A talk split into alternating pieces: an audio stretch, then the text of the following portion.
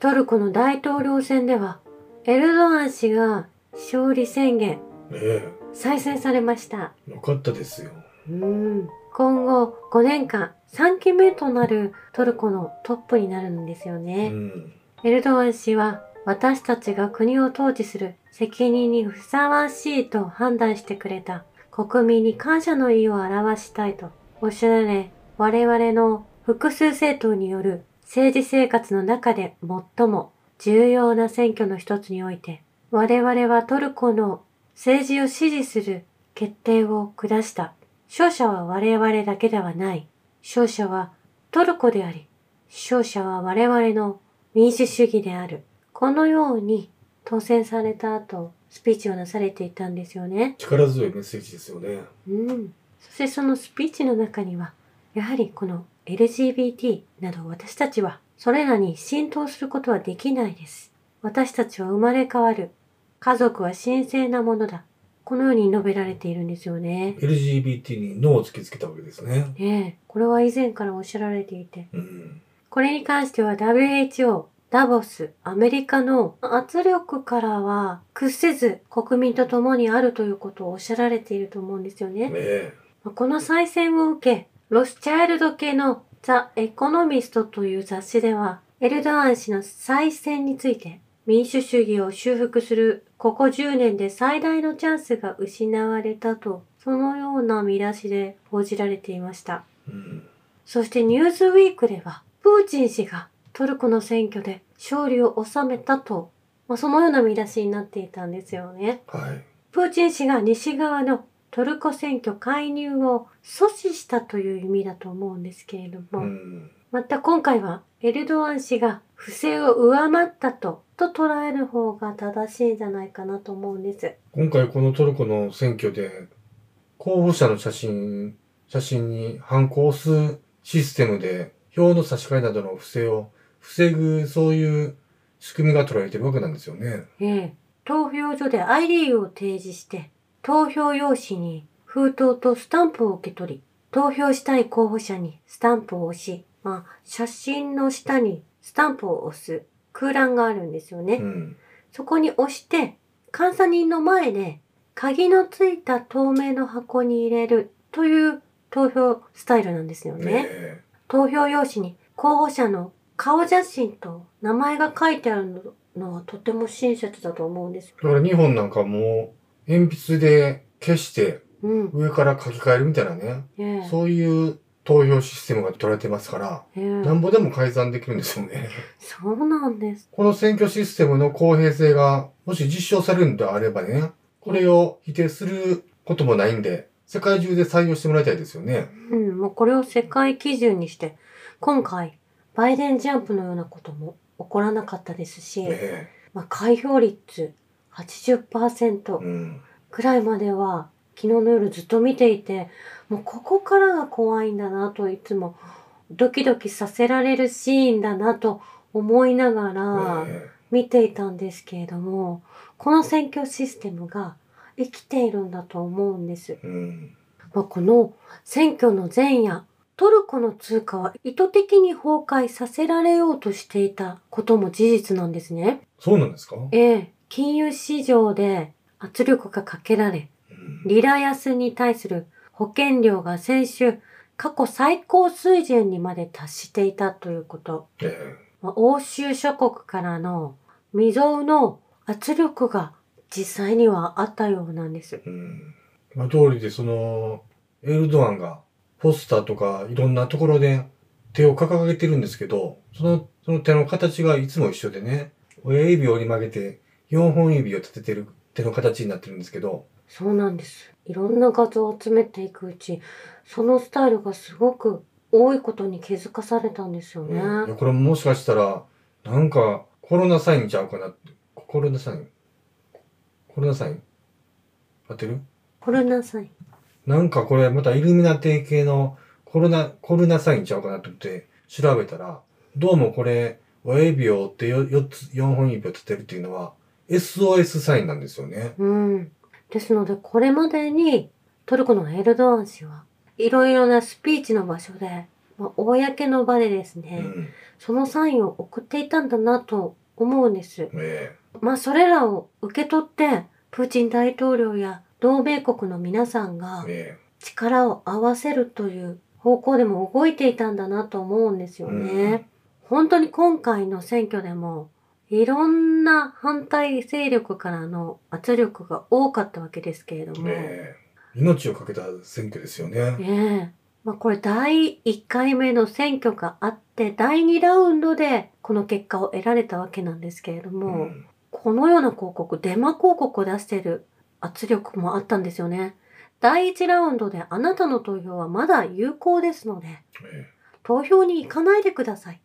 第2ラウンドの投票は行かなくても、あなたの投票はまだ生きていますよ。えうん。というような投稿がソーシャルメディアでなされていたようなんです。えそうするとですね、それを見た人は、あ、もう一度行く必要はないんだというふうになってですね、えどうにかエルドアン氏の投票率を下げようと、それ、嘘なんですか？ええそのように仕込んでいたということもあったんですよ、ね。なんちゅう姑息なんよまあですが、それ以上にエルドアン氏に投票した人たちが、それを上回ったということなんですよね。しょうもないことしやがるね、本当に。そしてこれまでにいろんなことがトルコで大地震が起きたり、はい。本当にいろんな困難が立ちはだかり、まあ、それを乗り越えてきたわけですけれども、んまあプーチン大統領は、まあいつどんな時もトルコのことを守りますと、はっきりとおっしゃら、明言なされていたんですね。えまあそれが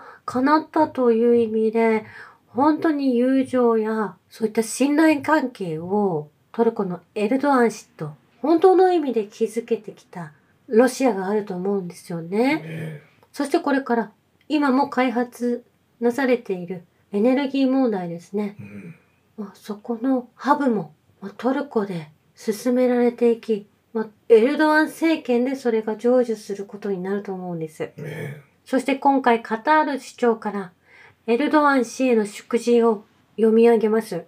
親愛なる兄弟よ、あなたの勝利を祝福し、新しい任期で成功を祈り、兄弟的なトルコ国民が熱望する進歩と繁栄を実現されることを望む。このように祝辞を述べられているんですね。ええ明日になるともっとたくさんの祝辞が紹介できるのかなと思うんですけれども、うんこれ岸田氏も日本の首相としてね、トルコのこのエルドアンの選挙結果に対して祝辞してくださいね。大人の対応としてね。ええそしてウクライナ戦争の中でもトルコ軍ではなくトルコの有志がえザポリージャの部隊に参加しているようなんですよえね。うんまあその方がこのように伝えていらっしゃったんです。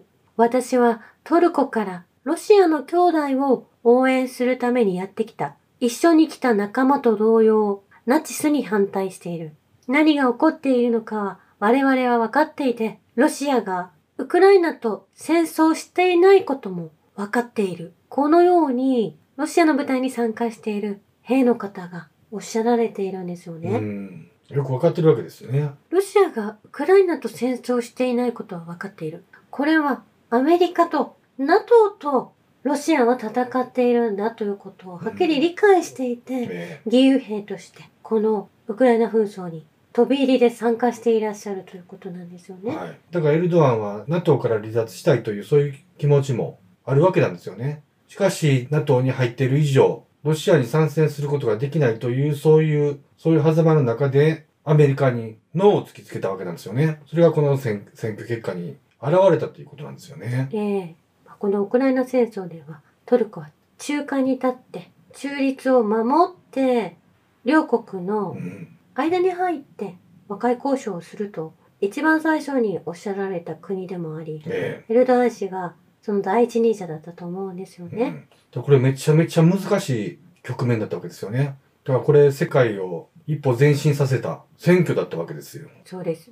もうここでガラッと世界の動きが変わっていくとも言われているんですよね。えまあですが、本当に西側諸国というのは何を仕掛けて何を考えているのか、いつも企んでいることがえうん。ファシストですから、えそしてナチスですから、えはい。何をしでかすかはわからない。恐ろしい人たちをテロリストですからね。ええまあそこでも戦いがまた繰り広げられるのかなとも想像してしまうわけですようね。ん。アメリカのラジオ司会者、ガーランド・ニクソン氏は、ウクライナの反撃は起こっていないなぁと、それは降伏を意味するんじゃないか、とそのように、まあラジオの中でお話しされていたようなんですよね。えまあですが、CNN の動画でも見かけたんですけれども。ウクライナ側はコツコツと秘密兵器をなんかペットボトルの材料を使ってええ秘密裏に作っているようなんです。まあ、火炎瓶みたいなもんですね。はいおそ。らく。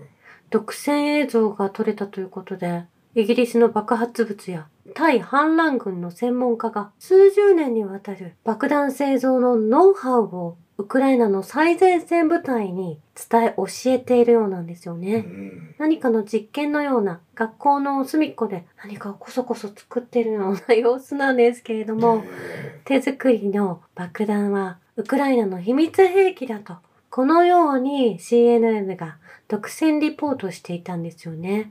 えはい。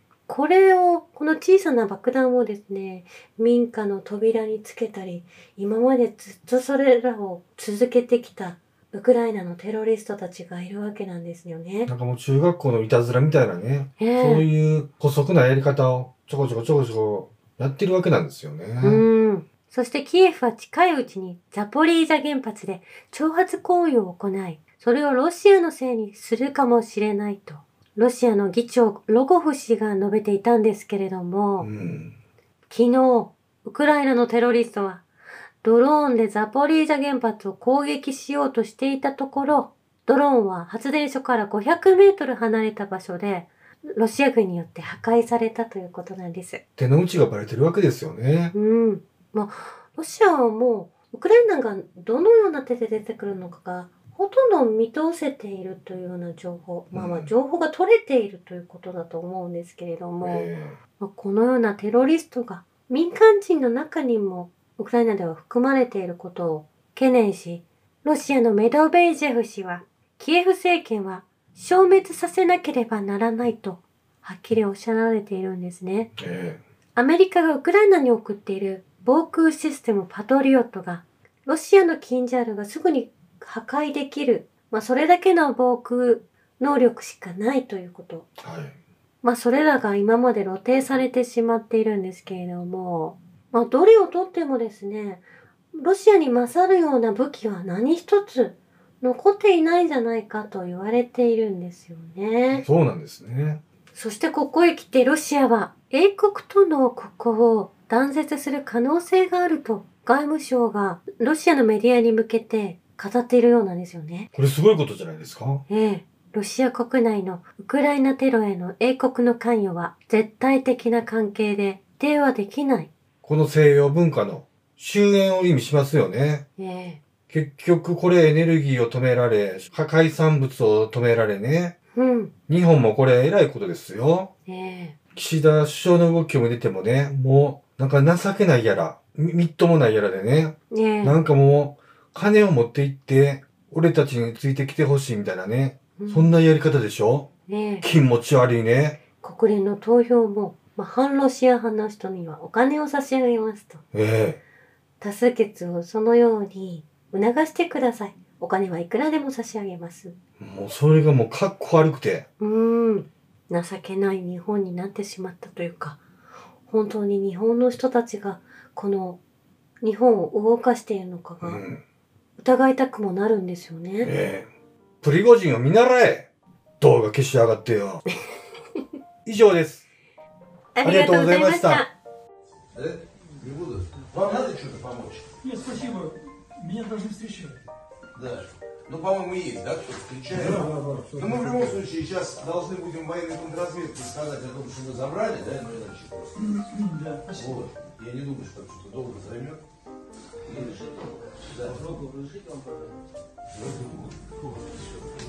Спасибо большое. Спасибо большое.